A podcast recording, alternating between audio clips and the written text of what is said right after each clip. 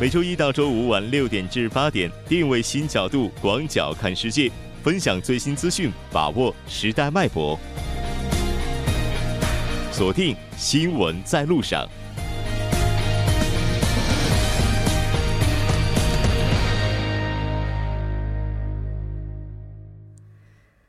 好了，欢迎回来，这里是正在为您直播的 TBS EFM 调频一零点三新闻在路上。稍后第二部节目当中将为您带来《半岛之外》首尔新生活以及听首尔。那接下来是广告时间，广告过后马上回来。关注半岛之外事态走向，传播全球动态新闻声音。半岛之外，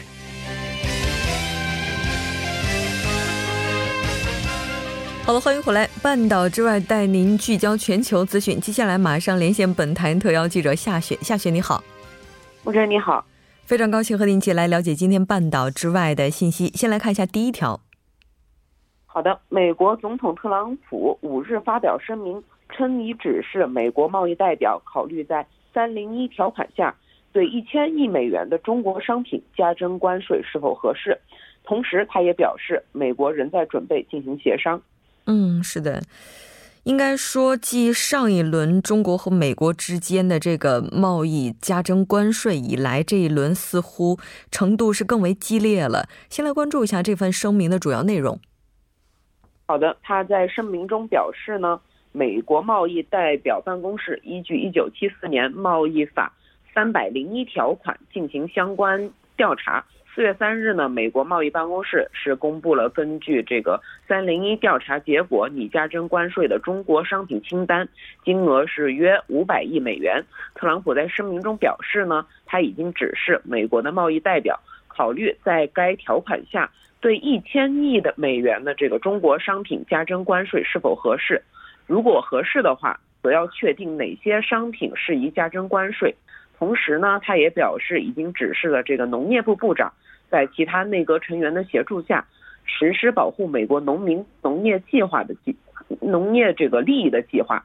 特朗普也表示，尽管采取了这些行动，美国仍是准备进行协商。嗯，是的，没错。那应该说，目前这个情势的话，确实是还是引起了周边很多国家的关注。中方也是做出了回应。那我们看到，这个目前中国商务部新闻发言人在六号的时候发表谈话，也指出，中方将不惜付出任何代价，必定予以坚决的回应，采取新的综合应对措施，坚决捍卫国家和人民的利益。那这条关注到这儿，我们再来看一下下一条消息。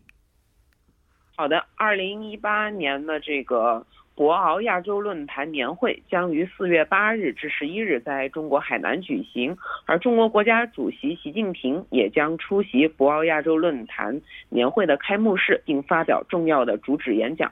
嗯，是的。那作为今年中国主场外交的开篇之作，应该说这次的论坛它在规模以及规格上也都会超过往届。先来了解一下这次论坛的主题是什么。好的，本次的年会呢是以“开放创新的亚洲，繁荣发展的世界”为主题的。来自各国的两千多名各界嘉宾将出席年会，展示改革开放的决心和举措呢，是本届年会的重点之一。嗯，是的，没错。那我们也了解到，这次的话，在博鳌论坛上将会进一步释放中国改革开放的新信号，包括致力推动亚洲的一体化，构建人类命运共同体等等。那么这次的话，会不会就针对和美国的贸易战就提出一些说法呢？是的，目前呢，舆论对此也是有所关注，因为在这个贸易主义抬头、中美贸易摩擦阴云不散的这个背景下，中国呢也有意借这个论坛来增添区区域合作的动力，以及推动呢这个全球化的下半场。嗯，是的，没错。博鳌亚洲论坛成立十七年来，应该说规模和影响也是不断的扩大。当然，也希望通过这次的大会，能够为亚洲和世界提供博鳌智慧。那这条关注到这儿，我们再来看一下下一条信息。好的，当地时间四月五日，俄罗斯总统普京在莫斯科莫斯科的克里姆林宫呢会见了习近平主席特使、国务委员兼外交部部长王毅。嗯，是的。那这次王毅部长的访问也转达了中国国家主席习近平对中俄关系的认可。是的，没错。王毅是再次转达了习近平主席对普京当选连任的诚挚祝贺。他表示，中俄互为彼此唯一的全面战略协作伙伴，两国拥有最高水平的政治互信，关系连续迈上新台阶。这呢，不仅得益于两国元首着眼世界大势做出的这个英明政治决定，更是基于两国自身发展的长远内在需要。当前两国刚刚顺利结束了各自国内的重要政治议程，习近平主席呢也是欢迎普京总统六月赴华出席这个上合组织青岛峰会，并且呢进行国事访问，双方也是应该就此来加强加紧筹备，而且呢确保此访以及年内两国元首一系列重要会晤取得丰硕的成果。嗯，是的。应该说，双方都非常重视和对方国家之间进行更加紧密、更加深层次的合作。那我们也来看一下，普京他在这次会见当中表达了怎样的态度。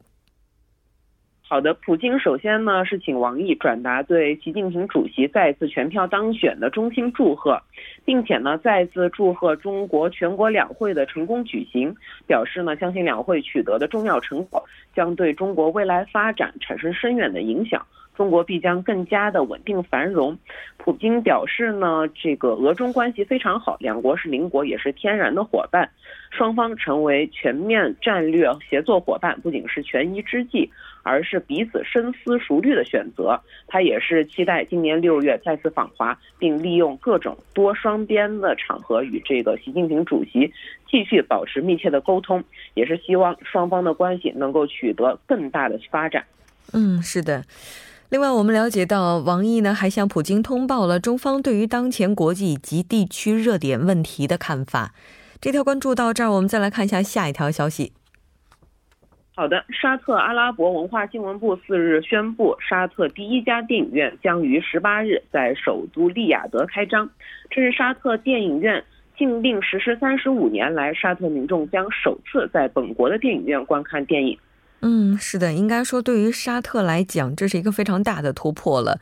目前准备的情况怎么样呢？目前呢，这个文化新闻部已经把第一张电影运营证颁发给了美国电影院连锁公司 AMC。该公司计划呢，未来五年在沙特的十五座城市开设四十家电影院，至这个二零三零年呢，在全国开设三百五十家电影院，共计于两千五百个放映厅。嗯，是的，没错。那沙特阿拉伯它这个国家的市场大概有多大呢？据这个沙特文化新闻大臣说呢，沙特电影市场潜力是非常巨大的。因为沙特的人口大多数是这个三十岁以下的年轻人，他们渴望在自己的国家观看喜欢的电影，因此解禁电影院呢，不仅可以刺激经济，也能创造更多的就业机会。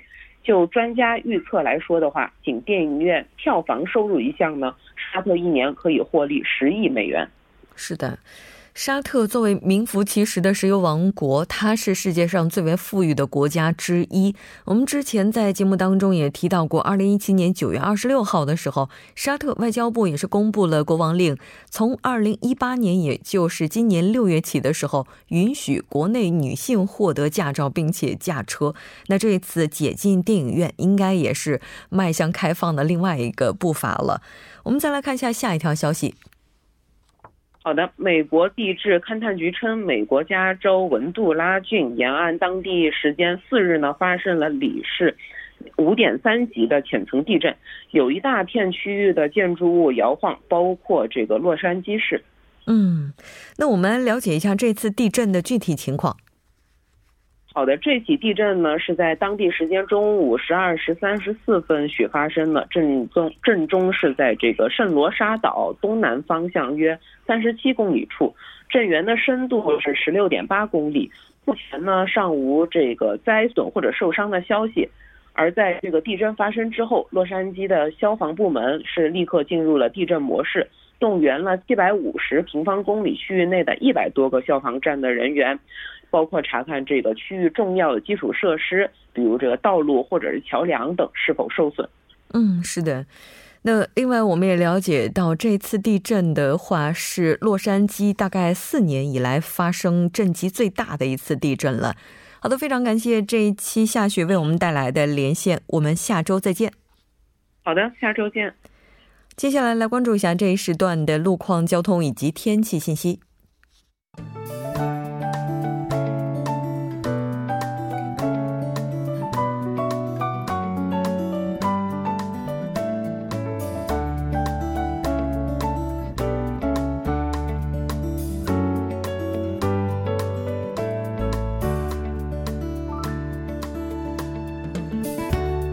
晚间六点四十一分，依然是由程琛为大家带来这一时段的路况及天气信息。我们先来关注一下来自首尔市交通情报科发来的晚高峰实时路况。第一条消息来自江南循环路水西方向奉天隧道出口至瑞草隧道入口，目前呢在该路段的二车道上发生了交通事故，还望途经的车主们参考相应路段，保持安全车距，小心驾驶。接下来是在东部干线公路义政府方向长安桥至中浪桥这一路段，目前呢是在三车道上发生了交通事故，还望后续车辆参考相应路段提前变道行驶。好，继续来关注天气。我们刚刚收到韩国气象厅的更新，目前韩国全国各地的空气质量普遍都达到了重度污染，雾霾浓度严重偏高，加上风力大，北风五级左右，阵风可达七八级，导致雾霾传播的力度加强。预计如此重度污染的天气呢，将会一直持续到明天上午为止。建议听众朋友们尽量减少出行，同时出门时做好防护措施。好，一起来关注首尔市。未来二十四小时的天气预报：今天夜间至明天凌晨晴转多云，最低气温二度；明天白天晴转多云，最高气温九度。好的，以上就是这一时段的天气与路况信息，我们稍后再见。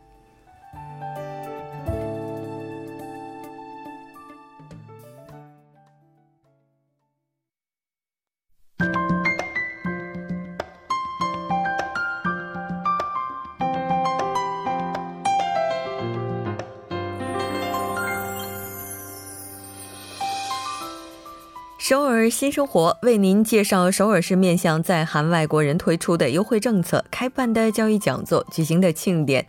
接下来，马上进入我们今天的首尔新生活。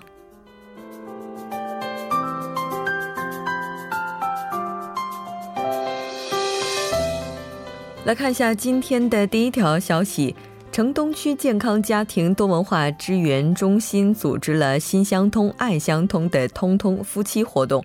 这次活动呢，主要是希望夫妻双方能够了解彼此，加深感情。活动一共分成三次，时间是在四月二十八号、五月十二号以及五月十九号，那都是在星期六。具体呢，是从上午的十点钟开始进行到十二点。最后一天，五月十九号的活动，它的时间安排是从上午的十点进行到下午的两点。在这次活动当中，也是希望帮助夫妻双方来了解夫妻之间的关系，引导夫妻间的幸福沟通。那同时也会在活动当中加入一些体验项目，包括夫妻两人共同体验美食制作等等。活动的地点是在城东区健康家庭多文化支援中心的活动室。这次活动主要面向的群体是结婚未满五年的多文化家庭夫妻，一共会招募五对，也就是十人。相关的具体信息，您可以拨打电话零七零七四七七八五零五零七零七四七七八五零五进行咨询。那在这里还要提醒您注意的是，如果您希望参与进来的话，应该要先登录城东区健康家庭多文化支援中心的网站，并且加入中心会员才可以报名。那。这个对于这五组夫妻的要求，还有一项就是，如果您其中有一项或者是两项不能参与的话，那么很抱歉，您可能就不能参与这次活动了。仅限于三次都能够参加的朋友才可以报名。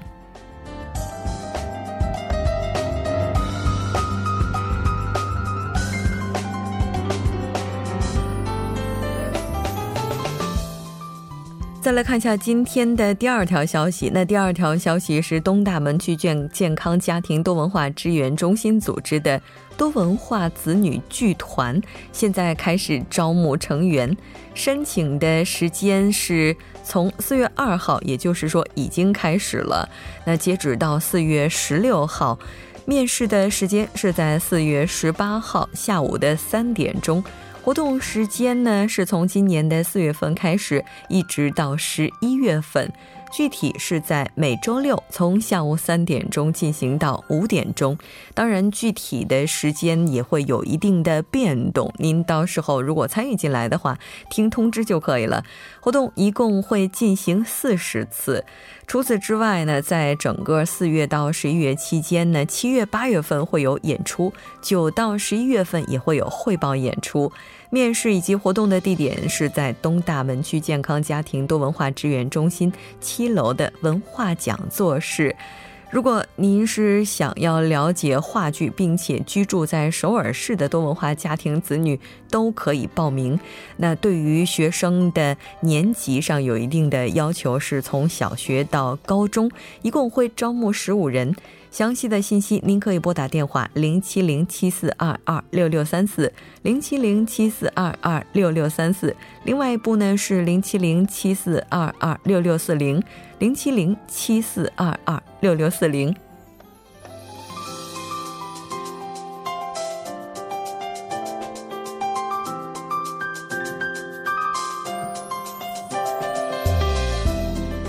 再来看一下今天的最后一条消息。那这条消息是高阳市多文化家庭支援中心组织的多元文化理解教师讲座的培训课程，现在想要招募以多文化理解教育讲师身份来介绍本国文化的参与者。申请时间是从四月五号开始，一直到报满为止。那这一次一共会招募十五人。培训的日期是在四月二十三号到七月九号这个时间段，那具体是在每周一和周三上午从十点钟进行到下午的一点钟，内容包括多元文化理解教育概要等等。地点呢是在高阳市多文化家庭支援中心的文化教育室。这次主要面向的群体是韩国语等级在中级以上的结婚移民者。更加详细的信息，您可以拨打电话零三幺九三八九八零五零三幺九三八九八零五进行咨询。如果您出勤率在百分之八十以上的话，将会拿到结业证。好的，以上就是我们今天首尔新生活的全部内容。稍后听首尔节目当中再见。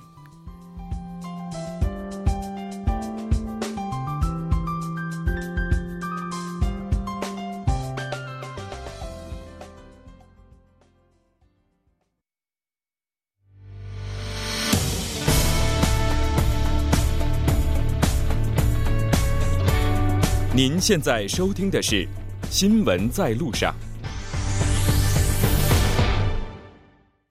好的，欢迎回来。现在时刻是六点四十八分，这里是正在为您直播的 TBS EFM 调频一零点三《新闻在路上》，马上为您带来听首尔。首先有请栏目嘉宾金勇，金勇你好。好，大家好，主持人好。非常高兴和金勇一起来了解今天首尔市的消息。嗯，那第一条消息是和体检有关的。嗯，对。呃，其实我们都说啊，其实人呢每年或者是每半年哈进行一次体检是非常好的。但是针对一些人群来说，他们可能没有这个条件啊，特别是一些啊流浪人呢，或者是一些弱势群体。嗯，所以呢，首尔市呢将针对这些流浪人或者是一些棚户住宅的一些居民啊，提供一个免费的结核的检查服务。对，没错。嗯，其实我记得咱们之前在节目当中也提到过，说结核病并没有完全从韩国消失。嗯，对对对。而且这个病的话，它其实也是。反映了一定的贫困率的这样一个病，像以前很多病都是在以前才有的啊，就是根根据这个人们的生活水平提高，有些病是可以完全消失的哈。对，所以呢，特别是一些弱势群体，特别是这些经济上有问呃有困难的一些朋友来说哈，有这样的服务的话，一定要去尝试一下，去检查检查。是的，咱们来了解一下。嗯，对，呃，这次呢是在首尔站和这个永东浦站这两个地方哈进行这个免费的体检，然后呢，截止时间呢是到这个月的二十八号啊，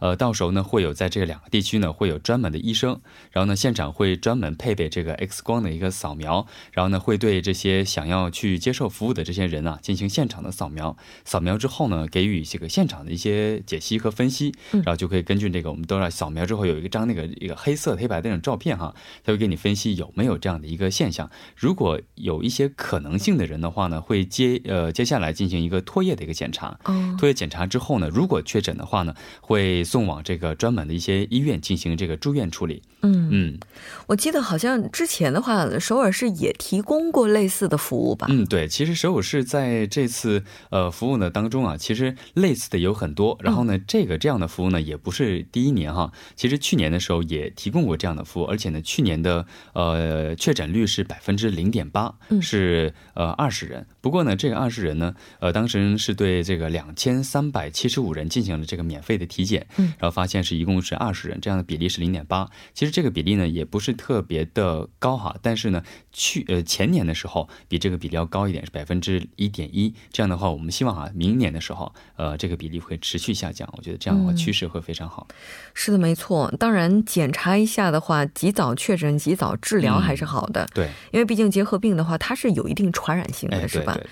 那这条了解到这儿，我们再来看一下下一条消息。好，第二条消息呢是和我们最近这个塑料垃圾的这个问题啊，因为前段时间太痛苦了，对吧？呃，扔垃圾的时候可能会被限制哈，这样的现象现在虽然好了一点哈，但是呢，有一个调查，我们都发现啊，是呃最近印尼一个一个这个分析报告指出呢，韩国国民一年内使用的这个塑料袋的数量是每人是四百二十个，这个什么概念呢？其实每人四百二十个可能没有太多的概念，一天一年是三百六十五天，这样的话每个人平均是一点多个，啊，其实不少了啊。为什么这么说呢？因为德国一年每个人是七十个。嗯，就是说我们是啊，韩国是他们的六倍，然后呢还有个更夸张的啊，是芬兰，芬兰的话一年使用了四个。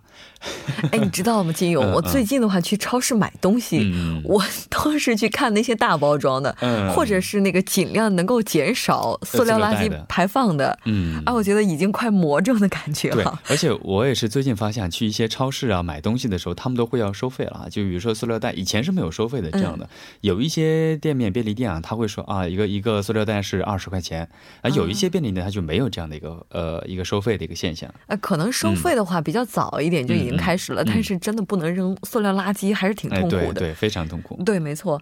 那我们来看一下首尔市有有哪些对策。嗯，呃，我们针对这些塑料垃圾的占比啊，我们看一下调查哈，它是这样的：首尔垃圾，呃，这整个韩国的这个塑料袋的垃圾哈，是呃百分之呃就三分之一是来自于首尔，而且呢，去年二零一五年的时候呢，呃，可回收呃垃圾的重量是二十吨啊，二十万四千吨。嗯啊，然后呢，其中是百分之二十九是塑料类的，然后呢，重量达到了五万呃千吨这样的一个比例哈，然后呢，其次是这个玻璃，然后呢，还有纸质等等哈。嗯，我们看见首尔市出的一些对策啊，呃，首尔市针对这个各个地区呢，将针对三十三平米以上的便利店，还有就是一些呃卖药的这些药店哈，还有就是服装店进行一个呃一次性塑料袋提供情况的一个检查，比如说。你是三十三平米以上的话呢，需要对你有一定的标准，比如说，呃，你的这个塑料袋一定要收费。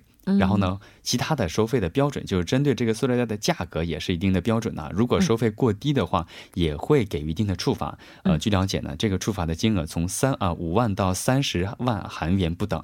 啊，然后呢，还有就是我们都知道，下雨天的时候，将针对这个呃下雨天，我们在大的百货商场啊，或者是一些大型的一些购物中心呢，还有一些就是我们这个电台楼下也会有一些塑料呃雨伞的塑料袋。啊，对对，就那个进去之后，防止那个雨到处滴，就是有一个白色那种袋子把雨伞装起来的。对对对，其实那个塑料袋我们都知道，出去的时候我们都会发现哈，旁边也有很多一些一次性的，就把它扔掉的一些。其实那个我也觉得啊，其实那个就没有太大的必要。所以呢，摄影师也发现了之后呢，将针对这些塑料袋提供一些呃改良的一些办法。啊嗯。就你刚才说到那个雨伞，我猛一下还以为是便利店卖的那种塑料雨伞，也要寻找替代的那个，对吗？我在想，是不是要未来在超市里卖油纸伞了？啊，我觉得这是一个好办法哈，撑着一把油纸伞是吧？对。那这条关注到这儿，嗯，不不不，还没说完呢，一定要补充一个，就是有一些地方可能还在回收这种 p i n i l 的这种垃圾，但一定要清洗干净，因为如果不清洗干净的话，人家公司又说我不收了，这又是另外的一个混乱了。对，还有一个问题就是什么？其实首尔市政府啊，或者是一些机构啊，出台这样的一个限制活动的同时，嗯，我觉得市民们就是我们每一个人参与到当中是最重要的。所以呢，石老师也发现这个，我觉得石老师提出的最后一个，我觉得是更加的一个重要的，就是说他们呼吁这些民众，呼吁每一个人参与到这样禁止塑料袋的一个活动当中。嗯，所以我们就是每一个人都行动起来，我觉得这个效果是最明显的。对，嗯，现在还在回收的东西，大家一定要对，且回收且不是不是且往外扔且珍惜哈。像这种塑料瓶啊，还有这种纸盒子呀什么的，一定要把上面这个塑料的这种透明胶啊什么的撕掉，包括这个塑料瓶子里面的一些饮料的残留物啊什么的清理干净。对，这这样的话就不要被这垃圾公司再拒收，那时候可能我们会更崩溃，是吧？对。那简单来了解一下今天的最后一条消息吧。对，最后一条消息之前我们也提过，就是龙山电子商业街哈，这个商业街呢将改造成一个非常新型的一个方式，再重新回到我们的视线当中哈。它是通过这个最主要就是城市再生的一个方式哈，所以呢，我们大家也都可以去这个地方去参观，都可以去利用起来。这未来的话，我们回收不了的这些垃圾，做一个什么艺术品吧？哎，对，其实很多就是青年创业也是可以利用到这个地方当中。是的，没错。好的，非常感谢金宇，我们下周再见。好，再见。那到这里，第二部就是这些了。稍后我们第三部节目当中再见。